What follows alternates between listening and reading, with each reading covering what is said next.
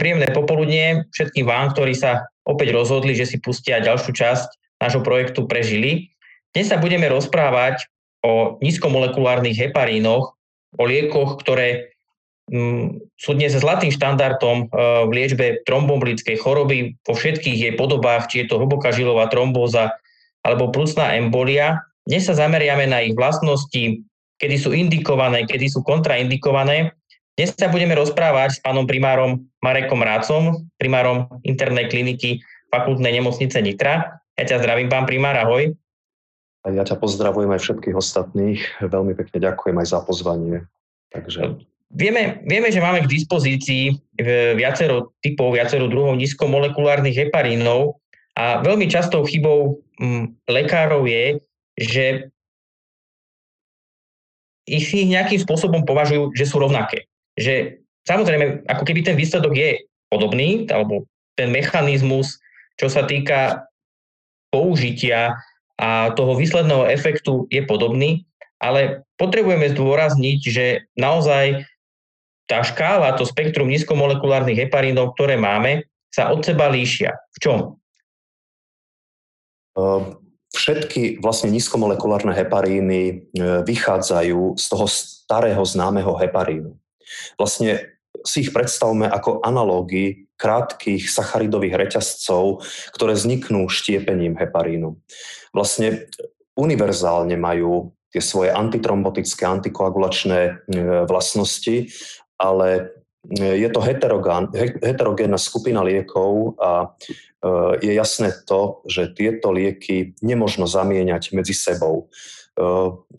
Treba si to predstaviť, že je to síce jedna skupina liekov, ale každá, každá z týchto molekúl má iné chemické, iné fyzikálne vlastnosti, inú dĺžku reťazca, iný prienik rôznymi tkanivami, iné vstrebávanie po tej subkutánnej injekcii, inú metabolizáciu. To znamená, že sú vlastne vyrobené každé iným postupom, inú molekulárnu hmotnosť majú, majú rozlične špecifické vlastnosti v zmysle väzby na, na tie proteíny plazmy, ktoré slúžia ku koagulácii, tým pádom majú každé e, vysoko špecifickú klinickú účinnosť a bezpečnostné problémy, každé svoje. Čiže tá farmakokinetika a biologická aktivita je u nich rozdielna a preto sa nemôžu zamieňať. Preto keď sa začne liečba jedným, treba v tom pokračovať. Nedá sa povedať, že dneska svičneme z jedného na druhý a budeme mať rovnako aktívnu, rovnako účinnú clonu, úč, rovnako účinnú terapiu. A e, myslím si, že je na mieste, ako si povedal, to zdôrazňovať nielen lekárom, kolegom, ale aj pacientom, aby o tom vedeli, že práve táto zámena môže byť problémová a niekedy aj škodlivá. Presne tak.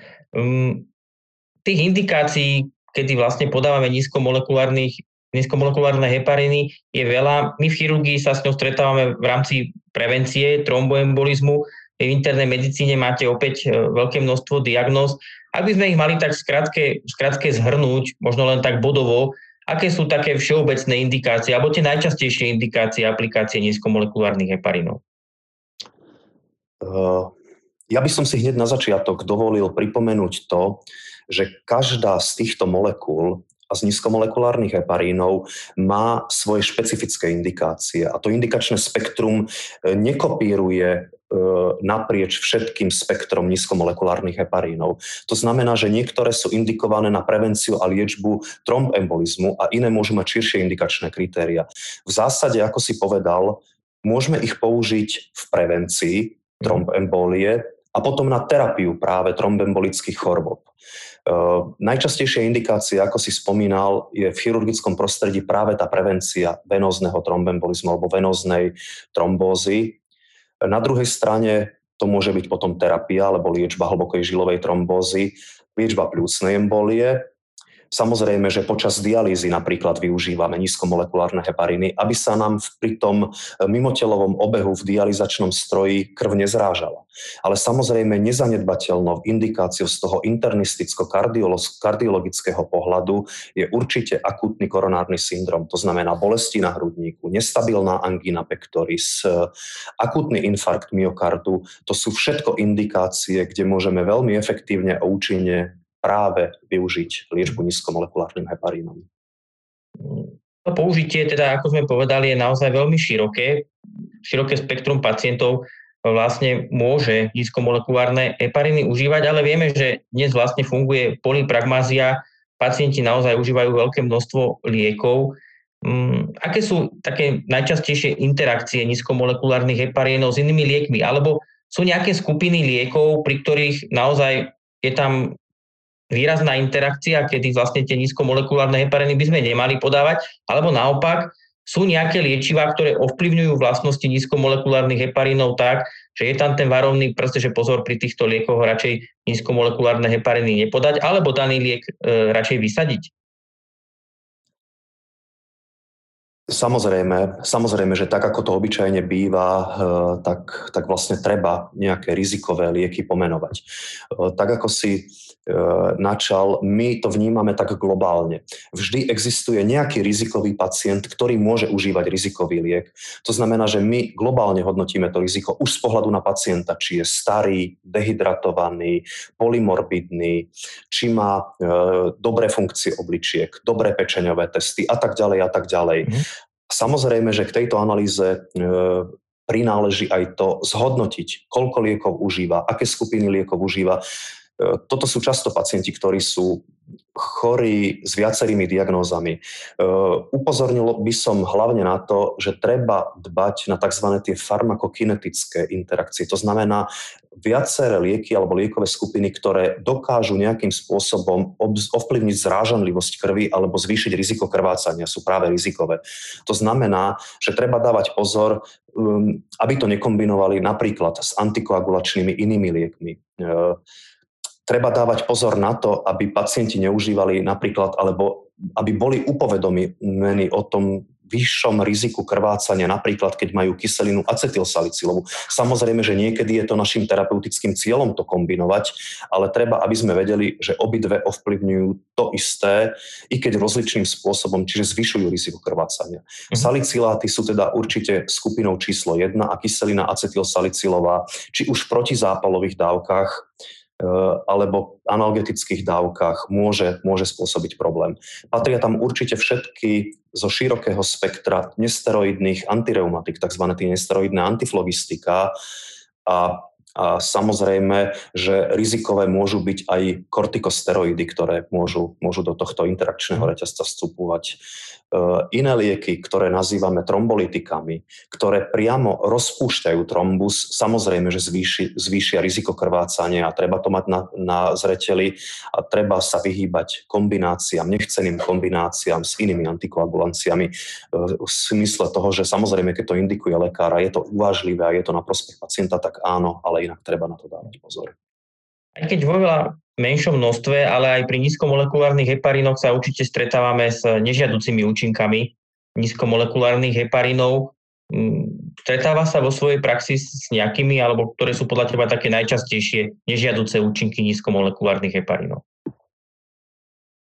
To spektrum nežiaducich účinkov je ako pri každej liekovej skupine a pri každom lieku pomerne široké. My ich delíme na, na zriedkavé až po tie najčastejšie. Samozrejme, že od e, lokálnej reakcie, bolestivosti v mieste v pichu, e, nepríjemných pocitov v mieste pichu, cez bolesti hlavy sa môžu vyskytnúť. Stretol som sa s takými nežiaducimi e, účinkami v zmysle alopécie, vypadania vlasov po nízkomolekulárnom heparíne, Samozrejme, že môžu byť všakovaké. Mm-hmm.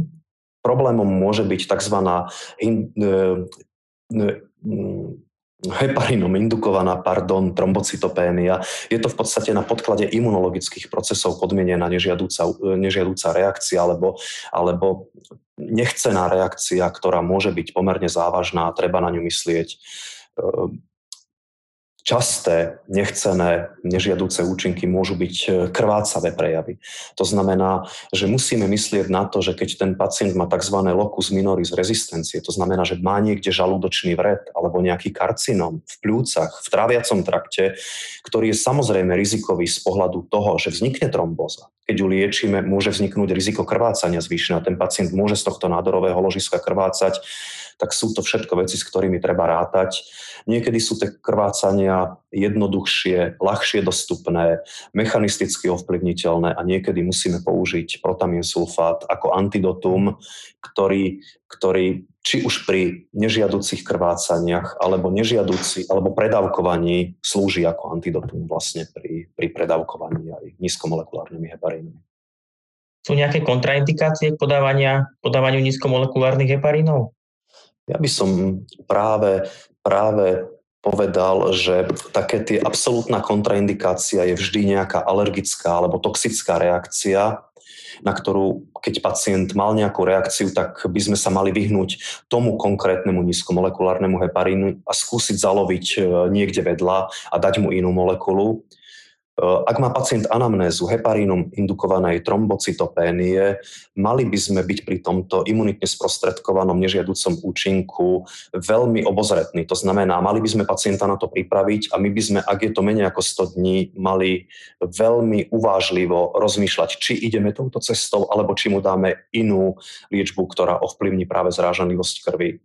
E, treba myslieť na to, že keď pacient má napríklad závažné ochorenie pečenie, portálnu hypertenziu a že rakové varixy, ktoré sú rizikové z toho, že prasknú a pacient môže cez ne vykrvácať, tiež to môže byť kontraindikáciou. A takýchto kontraindikácií by sme asi našli mm. viacej v zmysle napríklad vredovej choroby, žalúdka, dvanástnika, nejakých vredov v traviacom trakte, či už pri zápalových ochoreniach čreva v zmysle ulceroznej kolitídy alebo kronovej choroby, a to sú také asi najčastejšie veci, na ktoré treba myslieť a pri ktorých nehovorím, že je absolútne kontraindikovaná táto liečba, lebo sú ľudia, ktorí práve aj pri týchto diagnózach z tejto liečby profitujú, ale mať niekde e,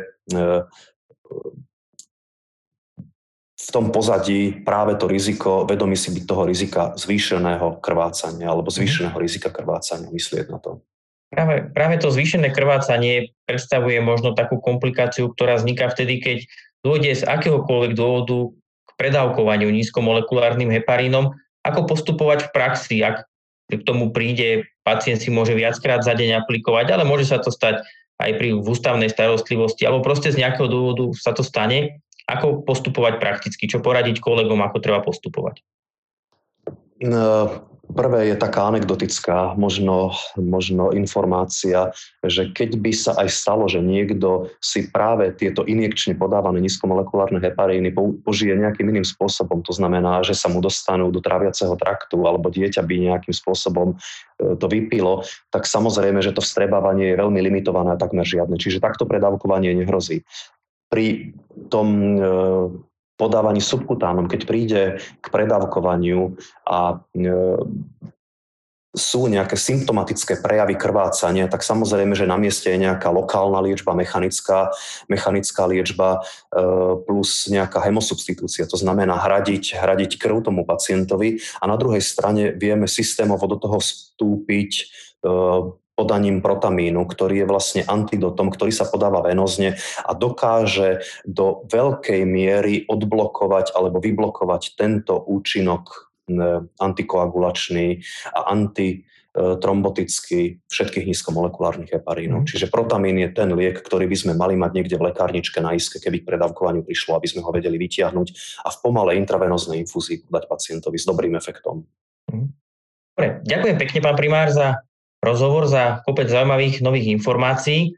Určite sme kolegom poradili, ako postupovať pri podávaní nízkomolekulárnych heparínov, kedy, ako a prečo, ako znie aj názov tejto časti nášho projektu. Takže ďakujem ešte raz, prajem príjemné popoludnie a týmto by som sa rozlúčil aj s našimi poslucháčmi. Prajem vám mám príjemné popoludne, všetko dobré a teším sa na ďalšiu časť nášho projektu Prežili. Takže dovidenia.